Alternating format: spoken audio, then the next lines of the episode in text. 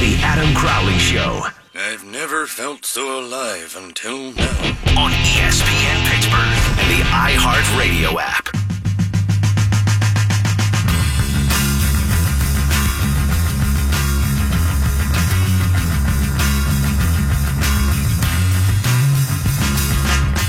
Back on Crowley Radio Row.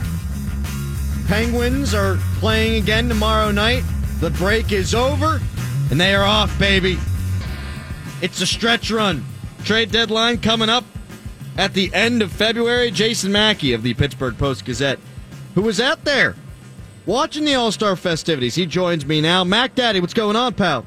I believe I was down there, not out there, if we want to be geographically correct. Was it obvious that I forgot where it was and then I didn't want to say up or down?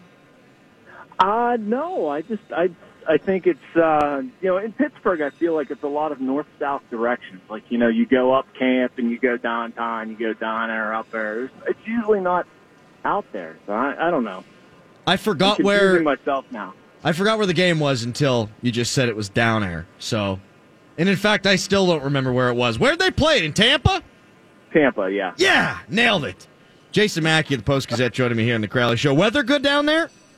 Oh, it was beautiful. It was beautiful. The only problem was, I'm like, every one of these trips where you have like a couple days and there's something every day, like I, I find myself coming home and I wish like I had worked less. I'm sure my bosses at the Post Gazette don't want to hear that, but you end up like you don't do anything, man. Like I just cranked out coffee and interviewed people and worked like way too much. But the weather was gorgeous. Yes. Did you crank out copy by the pool by any chance? Um, I tried. Um, I tried to read a little bit by the pool, and it was just it, wa- it was a little bit windy. Like that's obviously not anything to complain about because I know what the weather was here. But um, I did not crank out coffee by the pool. I did it in the media room. I kind of think that the if I had to pick an All Star weekend that I like the best, I'd have to probably put the National Hockey League All Star festivities on top. Uh, what did you like about it, and what what do you not like about it, Jason? Um, I didn't like in this particular case that media day was smashed in with the skills competition, and it felt like um, there's a whole bunch of cool stories you can write, and there's just not enough days and time to go and get them and do them. I know one of the things that I like about this, you have a lot of different guys available, um, and I can go, you know, talk to a bunch of different players and, and write something neat. But at the same time, like you're also worried about your own guys, and it was the same night of the skills, so you can only, you know, human capacity, you can only write and do so much, and so I, I wish there was an extra day. Um, I wish the the event itself, like the actual game, was maybe shorter. It felt like it kind of dragged. I like the skills competition. I thought they did that really well. Maybe I'd shorten it a little bit in terms of time, but overall, I mean, I, I'm with you, Adam. I think it is the best of the All Star weekends um, or the you know All Star festivities. I think they get the most consistent interest in it. Was there a lot of local interest? The team's obviously performing very well down there. Were people fired up about it?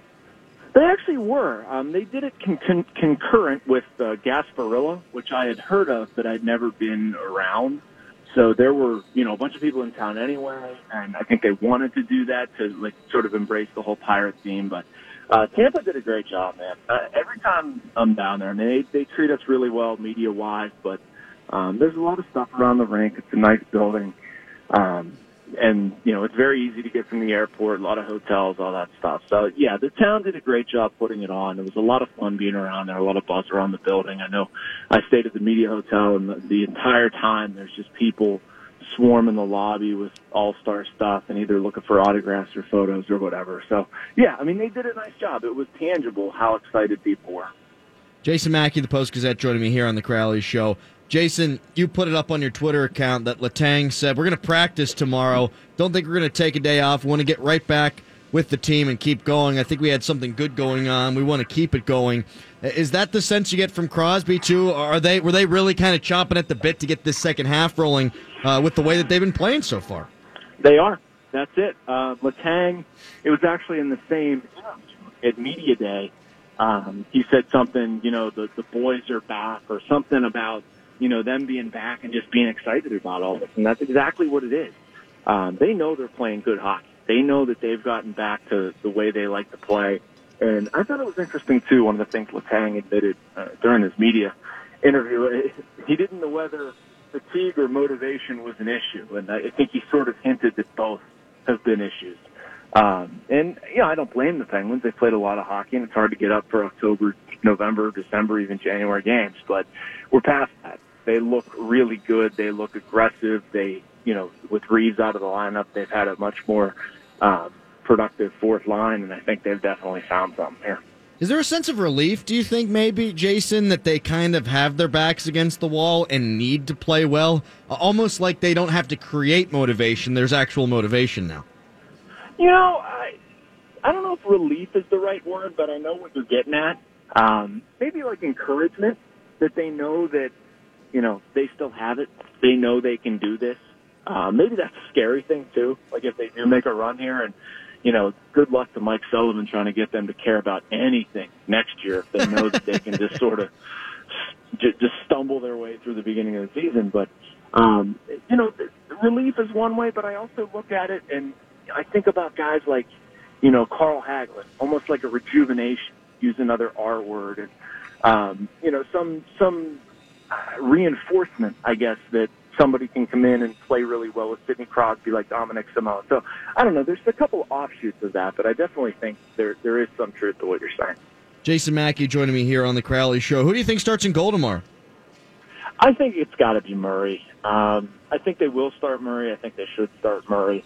Um, you know, if Casey DeSmith would have thrown up a shutout or, or allowed one goal, uh, you know, maybe he stays in. But this is Matt Murray's game. I, I think Mike Sullivan, he was asked about that. I think it was the last home game. Um, sort of went out of his way to say that Matt Murray is his number one guy. Sullivan doesn't talk like that a lot. I mean, he didn't want to pin himself down with the Murray versus Fleury stuff, and really hasn't said it this season. I don't think he has had a need to state that Matt Murray is his number one guy, but he said it. I think that was sort of pointed to Matt. Um, and honestly, I wasn't that surprised when he went with the Smith last home game, just because Sullivan's done this a few times where he'll bring in a guy, make him a backup for a game, get him a look at it, and then bring him in the next game. And I think that's what he did with Murray, give him a little bit more time to finish grieving and get his head right. But uh, you're coming back out of the break, it's got to be Matt. Jason, the Penguin Stars are playing that way. Kessel five goals, eleven assists in January. That's sixteen points in eleven games. Malkin nine and seven, 16 in eleven games, and then Crosby Bingo. three goals, seventeen Oh, assists. 20 points in 11 games. So while everything else seems to be coming into play, uh, into place, pardon me, is that the most important thing that those guys are all now having elevated their game? Not that they weren't playing well before, especially Kessel, but I mean they're on fire at this point. Yeah, I mean it's definitely in the top three, that's for sure. Um, I still look at this team and I think about depth in the bottom six. Uh, maybe that's because I, you know, we're just used to having the stars produce like that. But I guess if you look at the other side of that coin, Adam, I mean, if, if they're not producing, this team isn't going to go anywhere. So I guess with that line of thinking, you could say, yeah, that's the most important thing that these guys produce. Um, but as long as these guys are going, I look at this, you know, sort of take a 30,000 foot view of this team and you have the goaltending to win it. The stars are playing like the stars. I think they're very good on the back end, even, you know, as Letang's game is kind of rounding into form. The only thing that I still need to see from this team, I feel like, is the depth. And they're getting some of it now, but I still feel like they need to and will try to get more the rest of the way here. Are you hearing anything about that picking up now with the trade deadline about a month away? Um, no, to be quite honest with you, um, I, I I think we're still in the same spot as we have been um, seven to ten days days ago. Um, you know, we're kind of in a, in a staring contest right now. I do think something will happen here to break it open, and it very well could be in Cole. I, I don't think that, um, you know, I don't want to come on here and say that I think it's like imminent that they're going to trade Cole, but I, him playing, him playing well, uh, realizing the totality of the situation, I, I don't think it's hurting the process of an Ian Cole trade. Um, and then, you know, once something happens here, even with the Penguins or otherwise, I, I think you'll see something in short succession. I'll also say this, Adam. It's not in Jim Rutherford's trade history or his DNA to wait to do something right up until the deadline. So we're kind of nearing the part where he's going to do something. I hope he does something this week so I have something else to talk about. Jason Mackey of the Post Gazette joining me here on the Crowley Show. In an ideal world, Crosby, Malkin, and Kessel are all on three different lines, yes? Yes. And they're going to remain that way? Well, I mean, for the foreseeable future anyway, and I think that's a big consideration with who they bring in uh, to play third line center for them is they need to have somebody who can produce with Kessel and, and keep them away from Malkin. So, I mean, that's the goal. I can't say that that's for sure what's going to happen because they want to get production there, but, uh, and I mean production out of Kessel, I should specify. Um, but that's the goal. The Penguins' power play over the last handful of years, the Crosby Malkin era, has always kind of seemed to be lacking a little bit. Not that they haven't been successful, but you always kind of thought there might be something else there. Well, now the Penguins' power play is kicking, clicking at 27%. What's made them tap into that potential this year? And the power play, to me, has been the thing that's kept them buoyed all season long. Did I hear you sneak a power play in there? Bro, it's been really bad lately for me. I don't know why, but I, I feel like I'm devolving into my parents. Dude, I, I think you just threw out a total Yinzer power in there, and you corrected yourself on the second go around, but I, I'm pretty sure you did. I'm not but going full Yinzer. I only throw one power play in there, not two, you know? That that's tremendous, tremendous. Anyway, so you asked what has been going on with the power play that has enabled them to finally have a breakthrough year with Crosby and Malkin. Um, my answer to that would be two things. Um, one is Phil Kessel and how good he's been on the power play. Um, watch that thing function. It, it runs through him, and he's only gotten more proficient during his time here. Um, and two, the amount of movement that they have on that thing. I did something uh, talking to EJ a couple weeks ago, and if you've ever not talked to EJ about the power play, you need to. It's just it's great. You know, he's got this like halting Montreal accent, and you know, I'm going to try to do it without swearing, and and you know, you got to move this guy here and move this guy there, and you know, he'll move it around with like salt shakers and coffee cups. And anyway, so I'm talking to EJ about the power play, just like talking about their movement and and how the the puck goes around, and there's just nothing static, and they they don't know what they're going to do. It's improvisation, and um, they have so much skill on that unit. And when when they're going like that, you just can't defend them. And so it's been fun to watch. And honestly, if they continue going like this with no injuries or nobody goes through a slump or whatever, I mean, there's no reason they shouldn't lead the league. There's no reason they shouldn't have the best power play in the history of the franchise. Honestly. Yeah, and if it sticks around over 27%, I mean, that hadn't done since the 80s. So we're talking about you go back a ways for the Penguins uh, in terms of the historical success of this power play. I did it again. Jason Mackey joining me here on You the Crowley Show. I really didn't. that- I really didn't. That came out. Really? That, I, it came out, and then afterwards I noticed it. I'm not even kidding. Oh, boy. My wife's a speech therapist. We got to fix this. Uh, again, Jason Mackey here on the Crowley Show. Looks like Jaromir Jagr's done now. Uh, it, at least that's the way it looks at this moment, and I would surmise that that's going to be the case. So, with that the case, let's get that jersey up in the rafters. What do you say?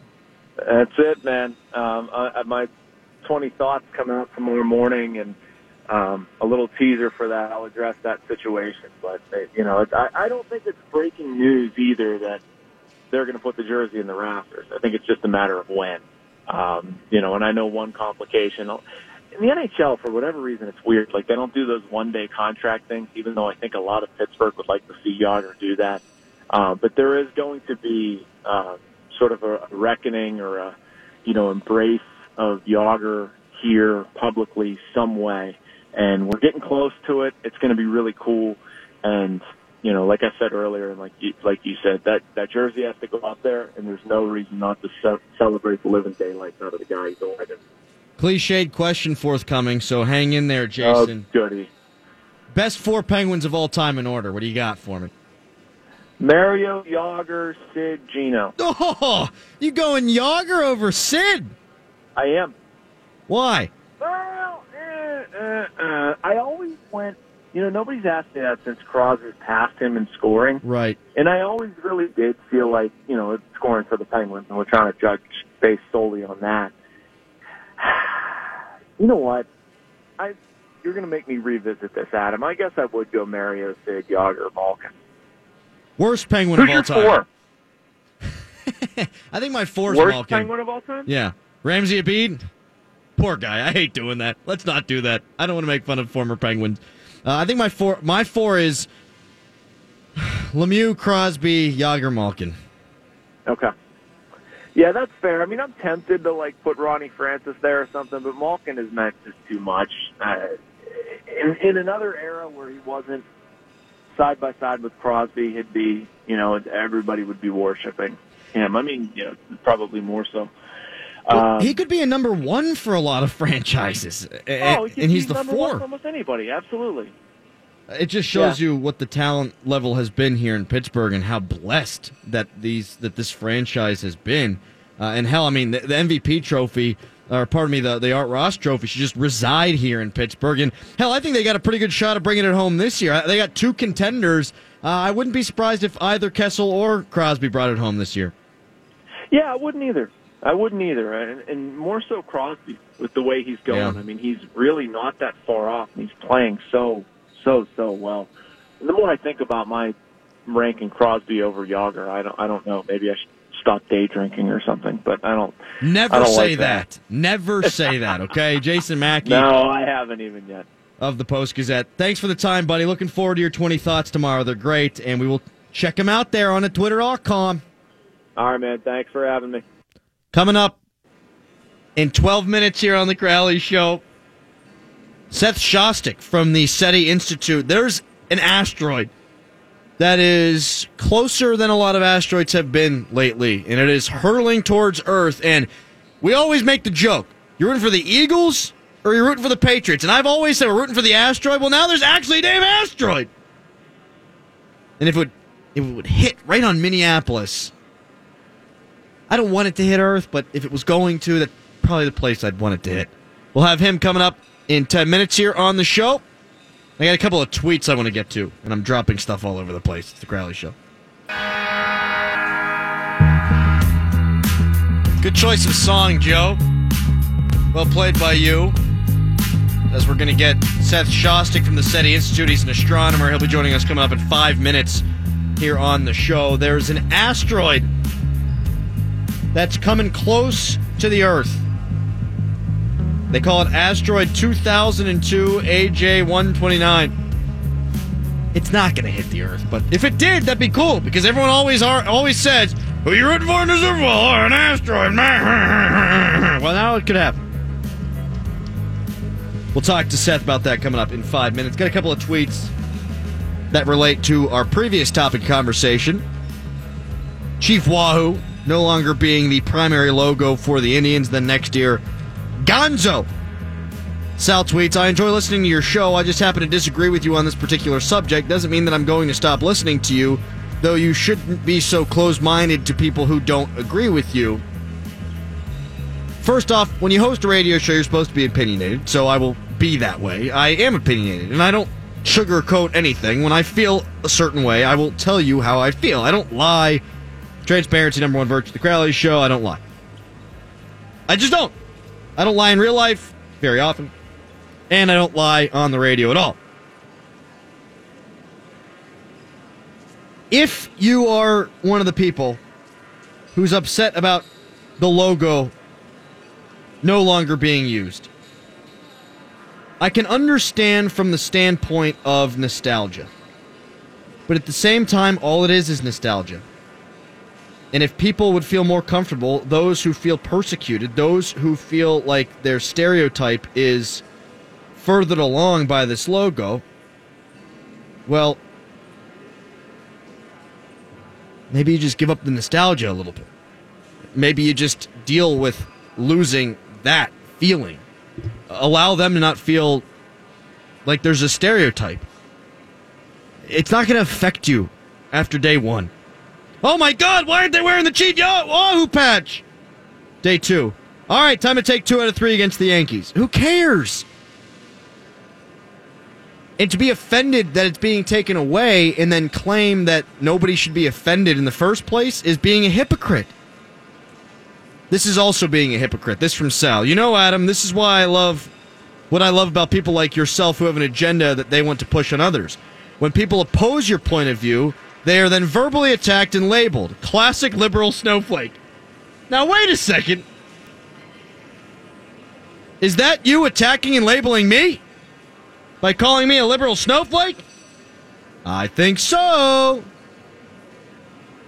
Edward tweets, Ooh, science talk. Awesome. I'd gladly give my life to have that sucker hit Phoenix. I'm not willing to die just because I don't want to see these teams play in the Super Bowl. But I'm hoping that since that stadium's so big, that if the asteroid does hit, nothing happens. It just kills all the Eagles and Patriots. I don't really want them to die. Don't take this the wrong way. I'm going to have people blowing me up like they're blowing up the damn Tom Brady pissant child comment. 412-922-2874. Tweet me at underscore Adam Crowley. Today is Super Bowl Media Day. It used to be Tuesday. Now it's a nighttime event. It's a prime time event, a made for television event. And okay, I get it. But it doesn't interest me in the slightest. Dale's out there from DKPittsburghSports.com, and he's trying to come up with a story on James Harrison, and he's going to have women out there in wedding dresses who are trying to propose James Harrison and to Tom Brady and to others. Hmm. How's that going to work for the real journalists? Not that I'm opposed to the theatrics myself. We do like to mess around. We do like to screw around here on the Crowley Show. I mean, we are on Radio Row after all. 412-922-2874. Tweet me at underscore Adam Crowley. Joe, I've got a different phone number here for you. For this guy. I'm going to DM it to you. I'm going to copy it from his email. I'm going to DM it to you. How's that sound? There's transparency on the Crowley Show. While I do this, I'm going to talk my way through it. Joe Rokicki on Twitter. Next. Copy, paste, sent. Should be right there, Joe. This is not Joe's fault. This is my fault. There's this there's a way to connect with other people who do radio shows. There's matrixes or matri as I call them, and there's zephyrs or zephi as I call them. And these people got one and they wanted to use it, but we just makes things more complicated. And the potential gains not that great. So we just used a phone line. But now we're having issues with the phone line because, hey, of course we are. Tweet me at underscore Adam Crowley, 412 922 2874. Seth Shostak from the SETI Institute going to be joining me here on the Crowley Show. Talk about an asteroid that's going to hit on Super Bowl Sunday. Here's the real information I got it's going to pass close by the Earth. I don't know what that means, though. It's going to be moving 67,000 miles per hour. That's fast. That's really fast. That's like way fast. If that hits the Earth, do we all die? Or do just the people who get hit die? Do we get plunged into an eternal darkness? I don't know. That's why I want to have Seth on. He's calling back in a minute. We found him. I think he's calling right now. He's not calling right now. I'm going to put whoever this is on the line. What do you think? Monday shows. One of those days. Edward tweets at underscore Adam Crowley. Steely McBeam offended my sense of nostalgia, but I got over that. That was the dumbest thing. I'm offended more by Steely McBeam than people should be offended about the actual racism involved with Chief Wahoo. Was that not Seth that was calling in, Joe? What the hell's going on? Did they not want to be on the radio program? They did want to be on the program. Why did you not give them to me? I'm clearly tap dancing here. He insisted on using the ISDN. He gave me uh, 60 seconds, so I'm calling him here in about 30. Okay. He was like that before. He's all about this ISDN. He's all about trying to connect the fancy way. I just want to connect. That's it. He gave me all the information for that, but that just would have created more problems. Or, well, so I thought. 412 922 2874. Tweet me at underscore Adam Crowley. Here's what we're going to do for Super Bowl week talk about the Super Bowl very little. Because I can predict Steelers games fairly well because I know what I'm watching. I've covered the team all season long. I know their strengths, I know their weaknesses, I know how they tick. I go to practices from time to time, I know who they are. When it comes to the Eagles, when it comes to the Patriots, I know about them, but I'm not going to predict what I think is going to happen. Last year, a lot of people thought the Patriots would win and then celebrated their prognostication being correct after the Patriots did win. Well, then guess what? There's there's no way that they had that scenario cooked up. Well, the Patriots are going to be up by 25 or down by 25, then win the game. So we're not going to do that here on the show. We don't believe in prediction radio. That's why during Super Bowl week we have guys like Seth Shostak on from the SETI Institute. He's an astronomer there. Thank you so much for the time, Seth. Not at all. Seth, there's this running joke that goes on every year for the Super Bowl where people say, Who are you rooting for? The Eagles, the Patriots, this team, that team, and then there's the default answer C, which is, Oh, well, I'm rooting for the Meteor. Uh, I'm, rooting for both teams to lose. Well, in this instance, it sounds like there's going to be a meteor or an asteroid that's passing fairly close to the Earth, is there not? Well, it depends on what you call fairly close. I, I guess you could call this the ultimate Hail Mary pass, because indeed there's this asteroid which, you know, would sit on the edges of that stadium up there in uh, Minneapolis, wherever it is. Uh, it's like two thirds of a mile across, that kind of thing, and it is going to pass relatively close to the Earth, but relatively means, you know, like two and a half million miles. How many of these things come close to the Earth or this close to the Earth? Are there things that are floating by the Earth right now that are closer? Well, there probably aren't many that are closer that are at least big enough to see. I mean, you know, there might be rocks the size of a basketball, or I don't know, maybe rocks the size of a pigskin. I mean, there are a lot of rocks out there. We know of about almost a million of them. But you can be sure there are a lot more, and uh, most of them don't get very close to the Earth. Look, the ones you got to worry about are the big ones, because if you get hit by a big one, well, you can ask the dinosaurs what the consequences of that might be. That would be the last of the Super Bowls. Uh, but there are also small ones like this thing. This isn't as big as the one that did into dinos. It's it's less than a mile in size. But if that were to hit, you know, I don't know, Minneapolis, uh, Minneapolis would have instant urban renewal. But it's not going to happen because this thing's going to sail right by the earth and nobody will know. Okay, so if one did hit that's this size, and let's just say it hit the middle of the ocean, would anything happen then? Yeah, sure. You'd have a lot of, you know, a lot of dead fish, but more than that, I mean, if it hit the ocean and it was within, I don't know, maybe a couple of hundred or a thousand miles of a coastline somewhere, it's going to kick up a tremendous tsunami, right? Which, uh, you know, will sweep uh, onshore and, and ruin everybody's day who happens to have a beach house. So, yeah, you could have that. But I mean, for the rest, okay, it would be a big story for a couple of months and then it would sort of go away. What you really don't want it to do is to land in downtown New York because that would sort of crater Manhattan. Seth Shostak, SETI Institute astronomer there, joining us here on the Crowley Show. How many of these, uh, you, you, said that ones that are this big, uh, I mean, we haven't seen anything like this since the dinosaurs, correct? Well, no, that's not true. There Okay. was actually an asteroid that passed even closer to us that was even slightly bigger. That was last fall. I mean, you have to look at it this way. The Earth is kind of a metal duck in a shooting gallery, right? And they're, they're, they're pot shots being fired all the time. Now, as I say, the ones you really want to worry about are the ones that are a couple of miles in size. The one that did in the dinosaurs, that was roughly five miles in size. Okay, so you know that that's a pretty big rock. How often do we get hit by one of those? Nah, maybe once every hundred million years. So that's not something to worry about this weekend. But there are lots and lots of smaller ones, and the smaller ones, they won't wipe everything out, but they could wipe out whatever they hit. As I say, you know, if one of those things were to land in San Francisco, that would take out San Francisco. I mean, that's what it would do. And we don't know about those smaller ones. We know about the really big ones. As far as the really big ones go, you're safe for at least another 30 years. But the small ones, you know, could come in tonight and, as I say, ruin everybody's whole day by, you know, just destroying the downtown area of some city. Well, how likely is it that we're going to get hit with some of these in, say, my lifetime? I'm 27 years old, presumably going to live till 75, although you can never say these things for certain, obviously. I mean, how many of these are we going to get hit by in my lifetime if you had to put an estimate on it?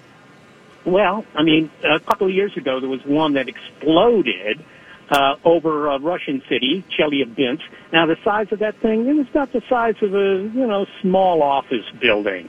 It didn't kill anybody. It caused a lot of injuries, but mostly from flying glass. Now, if it had come in on a different trajectory, if it had come sort of straight down instead of this sort of glancing blow, then it probably would have killed some people. What are the chances of that taking you out? Well, I mean, something that size hits the earth every 50 years, every 100 years, but the chance that you're going to be somewhere where it's going to happen are pretty darn small. In fact, you can work out the odds. I mean, you know, in sports you work out the odds. The odds here are that the chances that uh, you know you'll get hit and killed by an asteroid are, are so small you don't really have to worry about it. And as far as we know, in all of written human history, not one human has been taken out by an asteroid. On the other hand, if you were a dinosaur, well, that was the end of you. How far out can we see these things? Uh, how how how close do they have to be? I guess is a better way of asking. How close do they have to be to us before we say, "Oh shoot, we probably got to look out for that"? Well, of course, it depends on the size. The bigger ones you can see quite far out. Uh, and indeed, we've, you know, NASA's been busy with this for a number of years, and they've mapped essentially 80 or 90 percent of all the big ones. And when I say big ones again, you know, a mile across or bigger than that, something like that. So we know about the most dangerous missiles, if you will, rocky missiles out there. But the small ones, the, the ones that are the size of a house, the ones that could, you know, just sort of destroy a downtown area if they were, you know, if you had the bad luck to have your downtown area underneath one of these things. There are literally millions of those babies. You can't see them very far away. You know, you can see them, I don't know, maybe 20, 30 million miles away with the best equipment. And uh, that means a lot of them still haven't been seen, and that's, that's a problem. It also presents another interesting problem. If you did map all those babies, you know, and suppose uh, somebody told you, NASA told you tomorrow, hey, one of these small rocks is going to uh, hit Chicago next week. Well, what do you want to do about it? I mean, you might have some technology to deflect it a little bit, but if you deflect it, instead of hitting Chicago, maybe it hits Paris, and the French get upset with you. I mean, there are all sorts of political problems that could arise. Well, that's a really good point because that's exactly where I wanted to go next with you. If one of these things was deemed to be hitting a United States city, I mean, you shoot it out of the sky. I mean, what's the contingency plan? What do you do in one of those circumstances? I suppose that's a really good point that there be, it becomes a political issue if you do shoot it and all of a sudden it winds up, you know, off, you know, in, in Great Britain or something like that. Yeah, yeah, that could that could be a problem, and there would be a tendency to say, well, if it hits China, that's okay. Sure. But the Chinese might not feel that way about it. Yeah, it, it, the facts are that at the moment it's still a very theoretical problem, a theoretical problem because we have no technology up and running to deflect these things.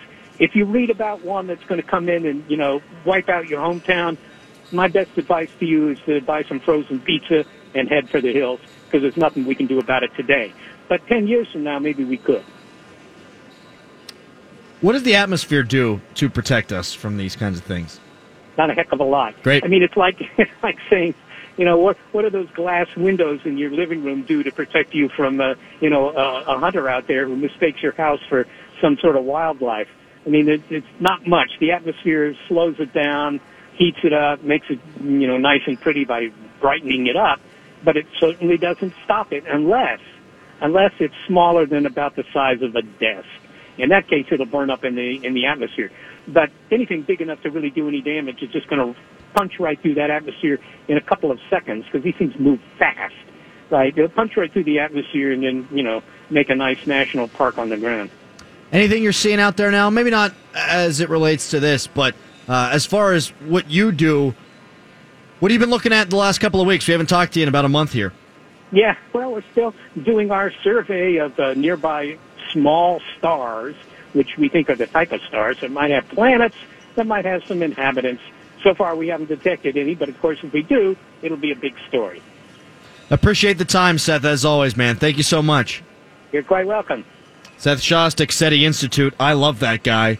He's got a sense of humor. He knows his stuff and he tells us that Minneapolis is going to be safe this weekend. I've always thought that the big dilemma there is if the government knows that one of these asteroids is going to hit, say, the United States and would wipe out everything, they tell us or don't they?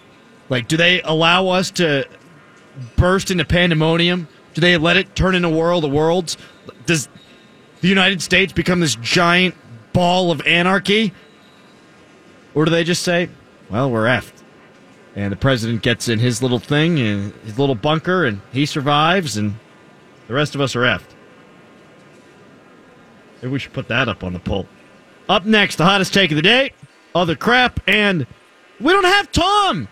There's no Tom. There's no Tom Degenerate Gambler segment today. Well, you'll have to survive. It's the Crowley Show.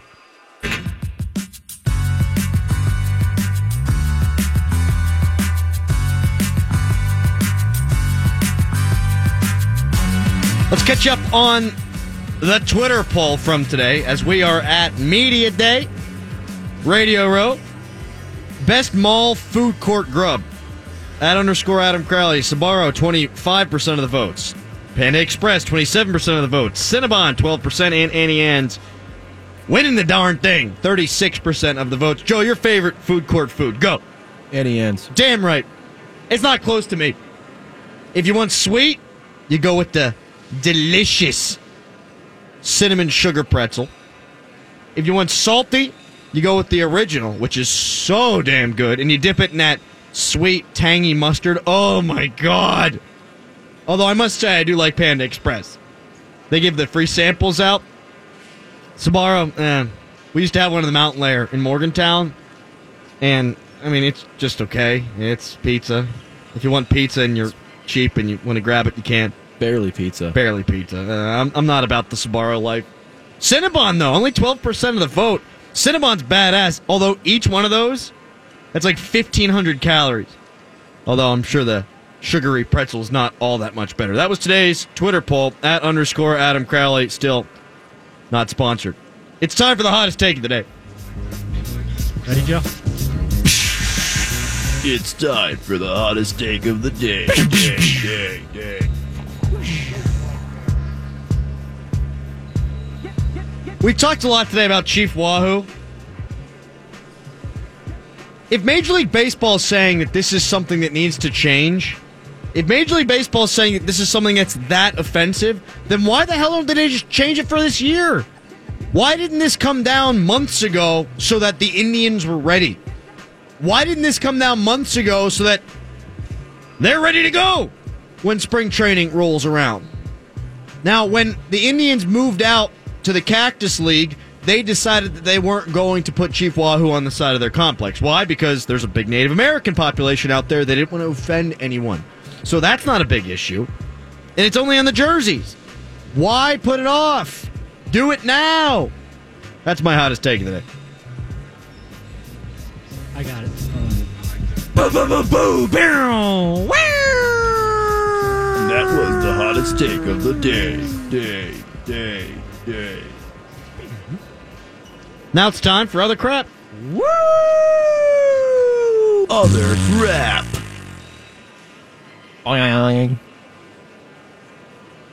I tweeted this out underscore Adam Crowley earlier on in the day. A Pelicans fan snuck onto the court for warm ups wearing sweatpants and the warm up shirt and just started stretching and actually took a shot before a policeman came over and was like, dude, get the bleep off the court. That was hilarious. You saw it, Joe? That was the funniest thing I've seen all day. That I was could great. I could not stop laughing when I saw that. It's hysterical. And I I don't want to be a D bag about it, but the guy was chunkier, like he's a bigger guy, and he's stretching like he's a pelican, lifting his knees all the way up to his nipples. And when he finally gets a basketball, he's in the left wing.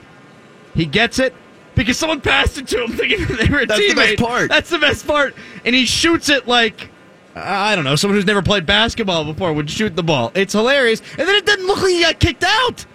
The cop was like, come on, man.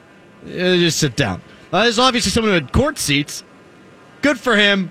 I like stuff like that. They should let, if I ran a basketball franchise, if I was Mark Cuban, I'd let a fan do that every game. Go down, warm up. Just don't tear anybody's ACLs. We got more other crap. Woo! Other crap. West Virginia basketball stinks right now. And it sucks. Why do I let them do this to me? I know you don't care, but you care about me. If you listen to the show religiously, you know how much I care about that basketball team. They've lost four out of five. In three of those games, they've played good opponents, and they've led each of them by double digits in the second half. On the road against eighth ranked Texas Tech, up by 11, they blew it. At home against Kansas, up 16 in the second half, they blew it. Against Kentucky, up 17 in the second half, and they blew it. Why do I let them do this to me? Why? Why? It's every damn year. They kill me, man. They just freaking kill me. That being said, I think they'll be okay. That was a difficult stretch of competition for them. They're obviously good enough to get the leads. They're going to start finishing some of these games out. One more other crap. Woo! Other crap. Pitt basketball got 7,000 people to come to the game against Syracuse. And none of them were there to watch basketball.